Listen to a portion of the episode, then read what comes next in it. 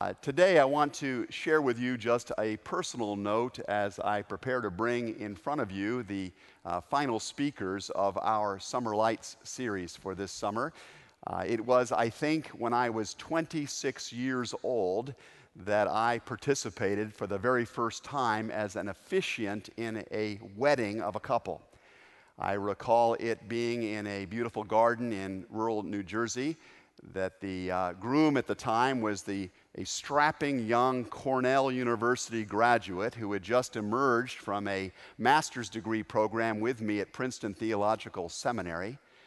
And alongside of him that day was a lovely bride whose uh, grace and wisdom already seemed far beyond her years.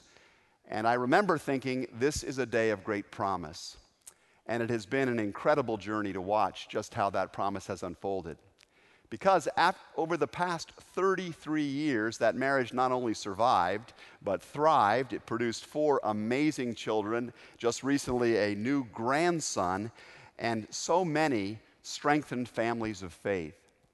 Over the course of those multiple decades, Dr. Stephen and Liz Heinzel Nelson successfully shepherded two congregations in the great state of Florida, and for the past 21 years, have led the people of the Allentown Presbyterian Church in New Jersey.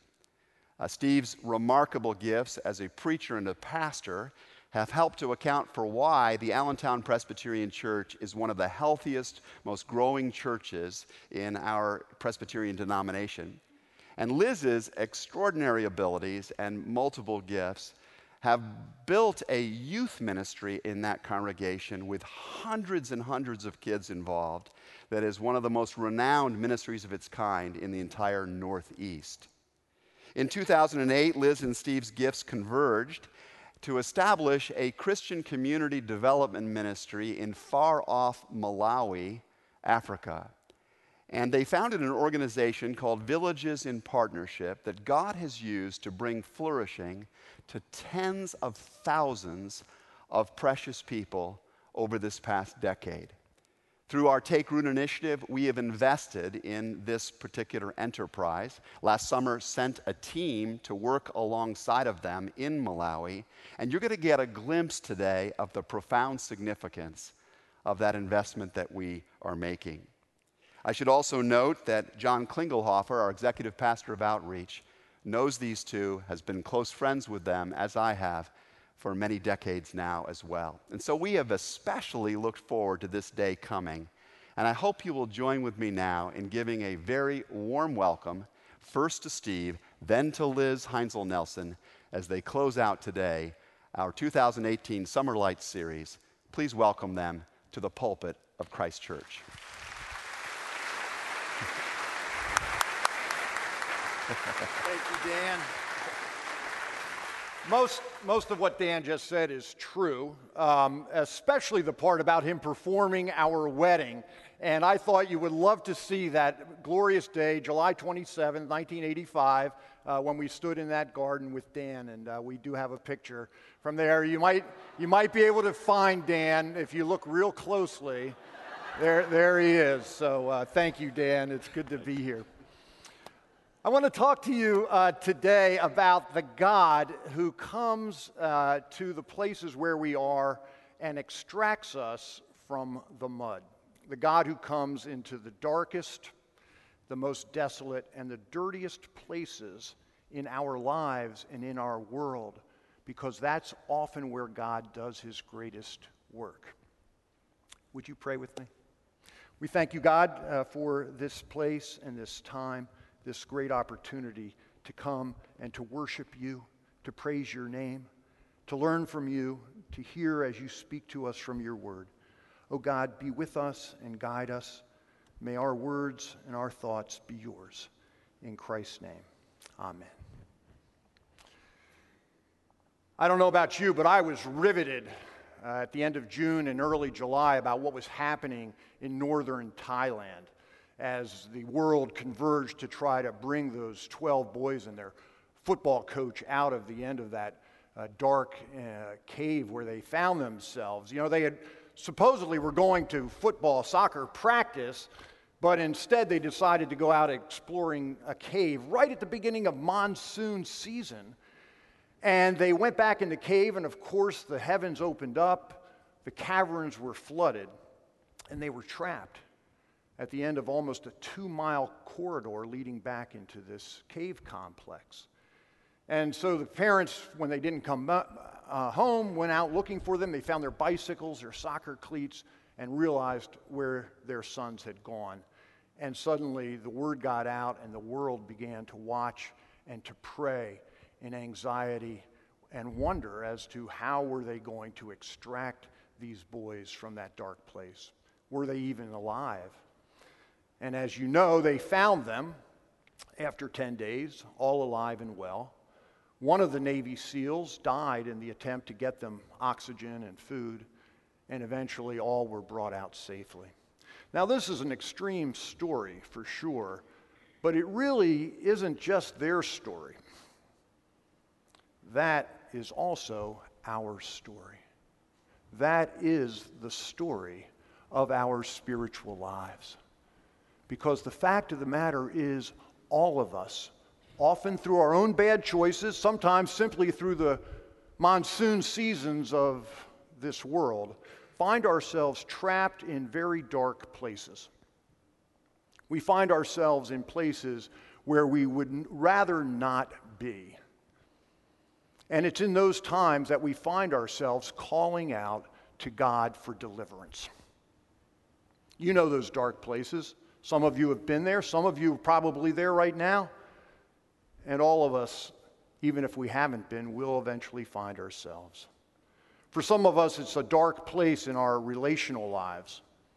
Maybe we're in a relationship where the love has been lost. Or maybe we're longing to be in a relationship and we just feel so lonely and wonder is there somebody out there for us? For some of us, that dark place is a financial pit, a pit of debt that feels desolate and dry and hopeless. Often we find ourselves these days in a dark pit of anxiety or depression, or we see our kids going through these struggles. Addictions are claiming us, overconsumption of all different kinds of things that begin to destroy our lives, pulling us down leaving us feeling as if we are in a pit of despair. We've all been there, we all understand it. Perhaps it's a grief, a wound that just won't heal, a sense of failure, a sense of loss. We find ourselves at one point or another in a place of despair and darkness. And we wonder will God come to this place? And lo and behold, what we find is that God is no stranger to dark places. In fact, God has a particular specialty about turning darkness into light, of drawing people up out of pits, of taking people covered in mud and filth and washing them clean again. That is where God does his greatest work, my friends. And so we are not despair, we do not despair, nor are we undone when we find ourselves in those dark places. One person who found himself in that particular place lived several thousand years ago. And he recorded his experience in the Bible, in the book of Psalms, Psalm 40, one of the greatest Psalms and one of my favorites. And I want to share just the first three verses with you as our scripture text this morning. Psalm 40 says this I waited patiently for the Lord. And he inclined to me and heard my cry. He drew me up from the desolate pit, out of the miry bog, and he set my feet upon a rock, making my steps secure. He put a new song in my mouth, a song of praise to our God. We don't know who wrote this particular psalm, but we certainly can relate to him, can't we? His life for him at one point felt as if he was in a desolate pit, a dry well, or as if he was in a, a mud pit covered in slime, a miry bog. We don't know what his particular pit was, what it was that had overtaken him, what his dark place was. Maybe he was very sick. Maybe he had a child who was ill. Maybe he had a relationship that was broken. Maybe he had an enemy he couldn't overcome. Maybe he had a problem he couldn't figure his way out of. We don't know, but we understand his words. And we understand that it was from that place that he cries out to God, that he calls out for deliverance, and God hears his prayer. And God comes and he lifts him up, he puts him on a rock, he cleaned him up. He put a new song in his mouth. He changed his life. Transformation happened.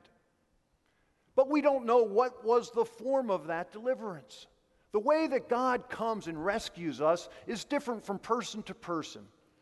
But often God sends someone else, often somebody who has been in that same dark place where we are, who comes alongside of us, who then has the wisdom, the experience to draw us out of that dark place.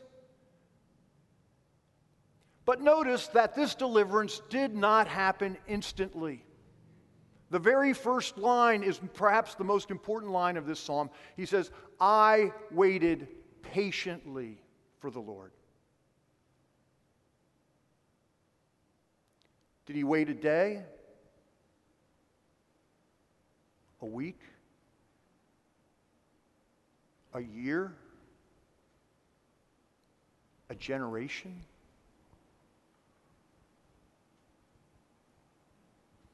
We don't know.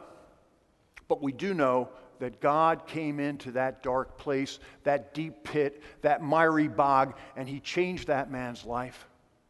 And because of that, he couldn't stop talking about what God had done for him.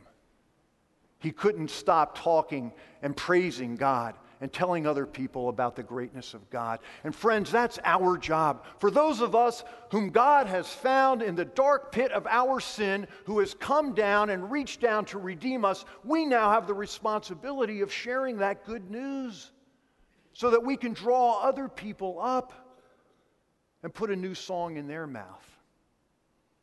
Those of us who have been transformed by the grace of Jesus now have responsibility to share that grace with others. I want to talk to you this morning about a particularly dark pit,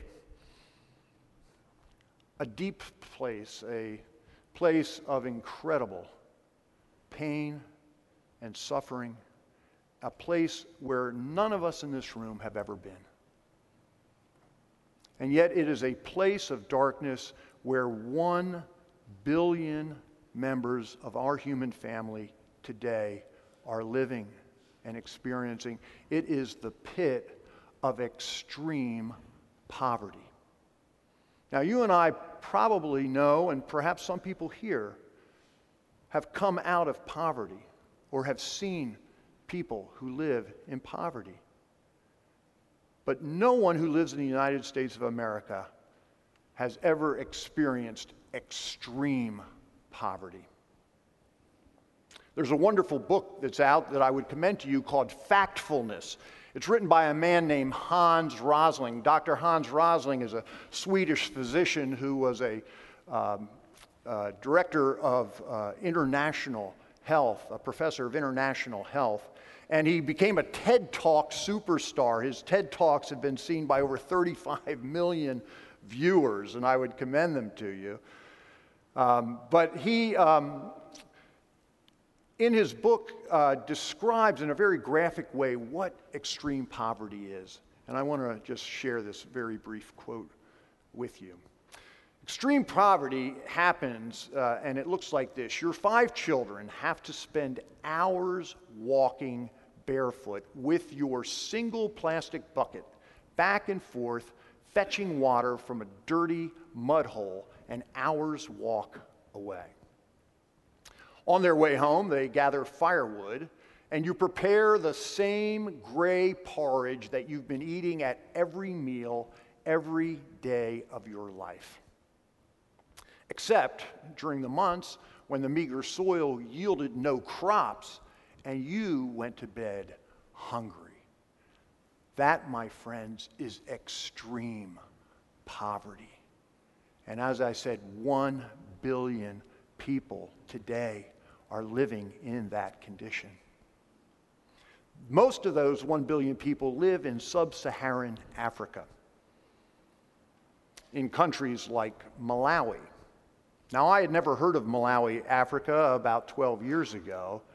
And as my wife and I began to pray for God, who had drawn us up out of our own darkness, and asking where could we go a, and, and to have a redemptive impact in this world, through a series of conversations, he led us to Malawi, Africa. Now, if you don't know where Malawi is, I, I have a map here. It's in southeastern Africa, a tiny country. It's uh, roughly the square mileage is just a little bit smaller than the state of Illinois. Uh, 19 million people live in that tiny country. The vast majority of them live in extreme poverty. They live out in rural areas where they are just barely eking out a living.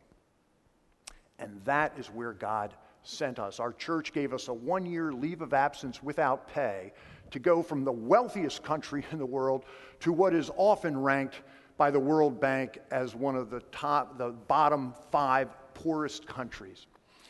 And so on New Year's Eve day of 2007, December 31st, we gathered in our driveway and we took off. I have a picture of us getting ready to leave uh, for Malawi. You can see how excited my two youngest daughters were to be leaving New Jersey to go to Malawi. Um, and off we went. And we spent a year living there, uh, teaching and, and uh, working in churches. And for the very first time in my life, I was exposed face to face with extreme poverty. We ended up uh, being uh, led by God out into a rural area, and when we came back uh, after that year, uh, we had developed relationships in that area, and we started an organization called Villages in Partnership. The mission of Villages in Partnership is to lift people living in extreme poverty out of that cycle of oppression to hear the cries of people living in that particularly dark place and to come alongside of them and draw them up. I want to be very clear about this. The people of Malawi are not hopeless, nor are they helpless. They are simply living in a dark place, longing to be drawn up. These people are hardworking, people who love their children, people who are longing for a better future. They are just like you and I, but the circumstances in which they find themselves are so completely different that they simply need someone to come alongside of them to hear their cry and draw them up. And God sent us to be the conduit so that people like you could join us in this incredible transforming work of breaking the cycle of extreme poverty. And that's what's been happening. And when I say extreme poverty, I mean, we have seen this up front uh, people who are drawing water out of unprotected sources and then taking that water back home and using it as drinking water for their children, who then become sick and die from very easily curable diseases. I think we have some pictures of this.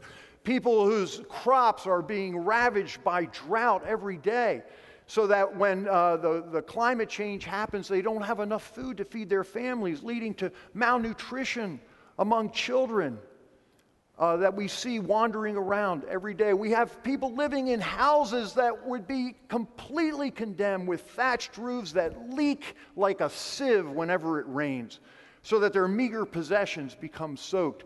Households that are led not by adults but by children because all of the adults have died and there simply aren't enough aunts and uncles to take in the orphans. And so now children are raising children, and everywhere we go, death is never far away, even for the youngest. And you can see the size of the coffins that are being built for the people there. Friends, that's what we saw every day. And we heard the cries of the people living in those situations. And we began to mobilize the resources of our friends to come alongside of them. And so, what Villages in Partnership does is develops a series of interlocking, life changing opportunities and resources that work in conjunction with, in partnership with the people who are the ones living there. They are the ones who set the initiative, and we come alongside of them and support and encourage and help them. I want to tell you the story about one such woman. Her name is Chifundo Kemwenda. Chifundo lives in one of our villages, and I met her uh, last summer sitting under a mango tree. Chifundo grew up in this extreme poverty. Her father died uh, when she was uh, a young girl. She had four other siblings. She dropped out of school to help her mother support her younger siblings. Uh, she uh, became pregnant when she was 16, had her first child when she was 17, and began to raise her family in the same shack that she had grown up in um, with a thatched roof that was falling apart. Well, Chifundo, uh, if you could go back to the previous slide, Chifundo heard about an initiative started by Villages in Partnership, a very simple idea called a VSL, a Village Savings and Loan. And all a Village Savings and Loan is, is teaching people how to save money and then make small loans to one another. And so the women of her village gathered together. She took a risk and joined this group. And they would pool their few dollars together until they had a lump sum big enough to make a loan. And she took out a loan from her group and started a popcorn business. She went out and bought a bag of popcorn from the market, brought it home, popped it, put it in smaller bags, and sold it for a slight margin. And she made so much money from her popcorn business that it supplemented the little bit of money that she was putting in to their uh, group. She paid her loan back with interest, and at the end of the year, took out a large enough lump sum from the VSL that she had enough money to pay some men in the village to build her and her husband and their three children a brand new house. This is her new house from a two room house with a thatched roof that was falling apart to a five room house with an with a iron sheet roof that doesn't leak. And she was so proud of her new house, and it's beautiful. And it's extraordinary. The next year after that, she saved enough money to buy livestock. She bought a pair of pigs and she took us back behind her brand new house to show us the pigs. And I looked in the, the, the window there where the pigs were. And then I said, Where did you used to live? That's where she used to live, where the pigs are now living. Chifundo and her family have been drawn up literally out of the muck and mire of a place that was better fit for livestock. And God has put her into a brand new house. And she is praising God because people like you and me heard her cry and drew her out. And now her children are going to school every day. They're going to learn a trade and the cycle of extreme poverty has been broken for that family and dozens and dozens like them. I'd like to introduce to you the executive director of Villages in Partnership, my wife of 33 years, Liz Heinzel Nelson, to tell you more about what we're doing.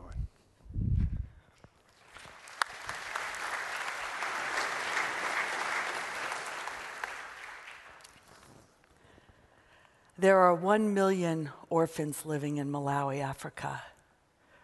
One million children living in a very dark cave. Statistics like this can be hard to understand. It can be difficult for us to wrap our heads around what does this really mean in real life? And so I want to tell you a, a story. As we began working in the village the year that we lived there, um, the first project that was identified by the villagers was to rebuild a medical clinic that was a crumbling brick shack.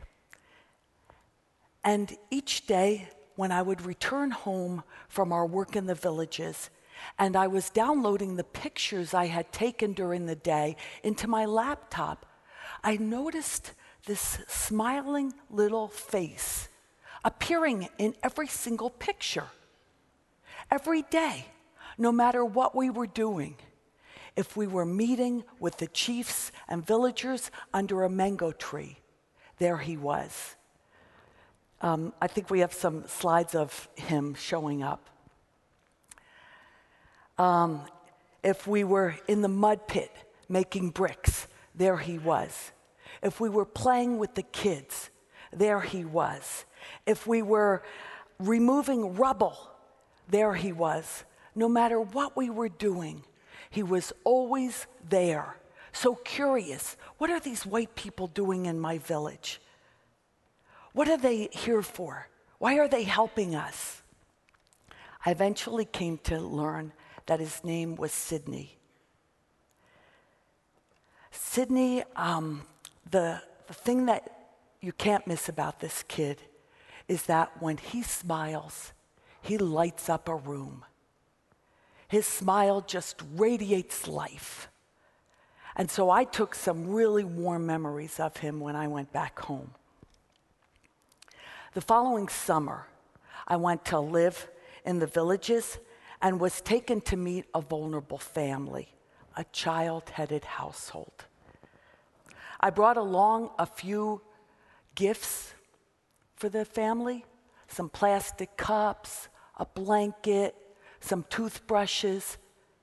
Now, when I say small, they're small to us, but these are things that the people in the villages don't have. They eat with their hands. They share a common cup. They pass a cup around. They sleep on a bamboo mat. They don't have blankets. And even though it's Africa, it gets cold there at night. And so these people don't have these kind of items. So when we arrived at the house of the vulnerable family, the homeowner wasn't there, and our host sent the children to go look for them. And as we were waiting under the thatched roof of the house, she told me that the mother had recently passed away, the father had disappeared years ago. And as we were standing there talking, who should come around from the corner of the house? Sydney. Sydney, Muli bwanji, how are you? I haven't seen you all summer.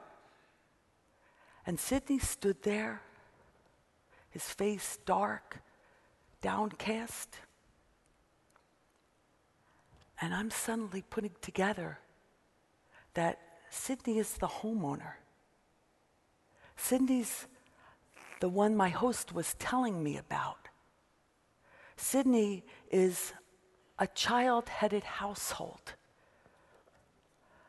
I felt so embarrassed giving Sydney some plastic cups when he had just lost his mother. He's a child headed household. He's in charge of bringing in the harvest, collecting the water, gathering the firewood. He has a younger sister. He's got to make sure they both survive. Sidney had joined the miserable rank of being one in a million. One million orphans in Malawi. Suddenly, these statistics became real to me. These words of what it means to be a child headed household, an orphan, vulnerable. Such an overwhelming statistic 1 million orphans. How can we ever make a difference? But we can make a difference. You know, there's an African proverb that says, if you think you're too small to make a difference, you've never slept with a mosquito. I want to tell you about a swarm of crazy mosquitoes that are all working together that look very much like you families, churches, universities. They gave Sidney a goat a goat makes a huge difference to a vulnerable family. This particular breed, they twin. And families, vulnerable families, take the offspring and sell them so that they can have extra money to buy food and household items to get them through the hungry season. Sydney and many others received goats. Sydney and many others went to secondary school. I went to visit Sydney at secondary school, and I asked him, Sydney, what kind of dreams are you beginning to have for yourself? You have a future ahead of yourself now. What do you see yourself doing? And I have a video that I want to share with you of how he responded. My name is Sidney Chikai. I came from Karubi village. I'm 17 years now. The first time you met me in the village, I was seven years old. That time it was so painful to live with my younger sister Judith. He had four years old and I of eight years. I, I had a lot of work to do, fetching for water, firewood, looking for the people who can have a piece of work that so that I can do, I could get the food for, the, for us to survive in, in, in the house. I spend a lot of time doing the work while my friends are going to school. I like today, uh, like study the culture of people, how they live, what the problem they have, and how can we solve it. I want to to help in in the village, like developing communities. I myself, uh, I have been extracted from from the mud. I was nothing. I can say you people through God, are choose me in the village. We have a lot of people there. We are struggling with education, but uh, I have been chosen as one to maybe it's God will that I should help in the village, not in my will.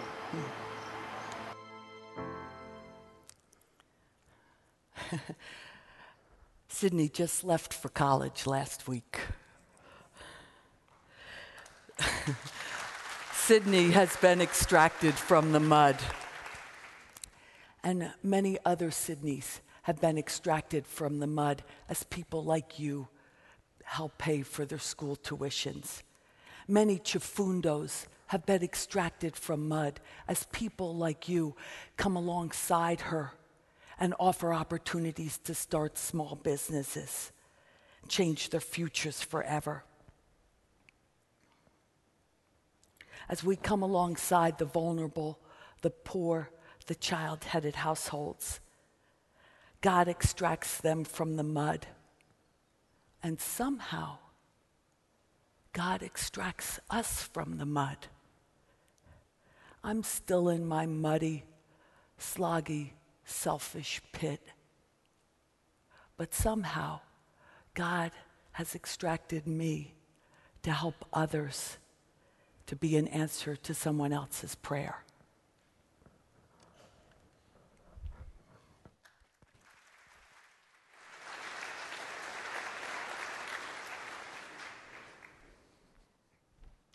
And so, our prayer is that your prayer will sound something like this I waited patiently for the Lord, and he heard my cry, he inclined to me and he drew me up out of the desolate pit, out of the miry bog, and set my feet upon a rock, making my steps secure. And he put a new song in my mouth, a song of praise to our God. We want to show you a video um, that uh, shows some of the work happening at Villages in Partnership being accomplished by members of Christ Church of Oakbrook. Last summer, the summer of 2017, four members of your congregation came over uh, while we were on the ground and got involved in helping to uh, address the problems of extreme poverty. And uh, we just want to show you a, a very short uh, uh, video of some of the kind of things and hope that others of you may be called by God to go over and see firsthand and get involved in what we're doing. And if you do feel called in that way, please talk to John Klingelhofer, uh, your director of missions, and he'll help you connect to us and um, get the process started. Lord, thank you so much for this congregation. Bless them, watch over them, and use them to perform incredible acts of freeing people, of drawing people up. In Christ's name, amen.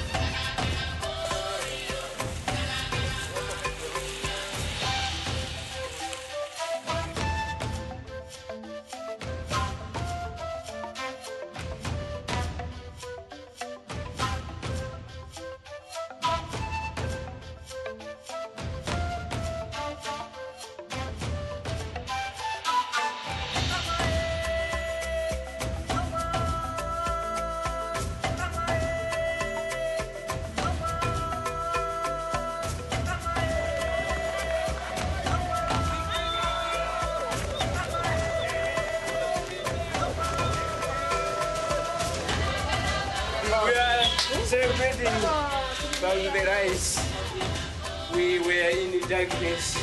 Now we have light.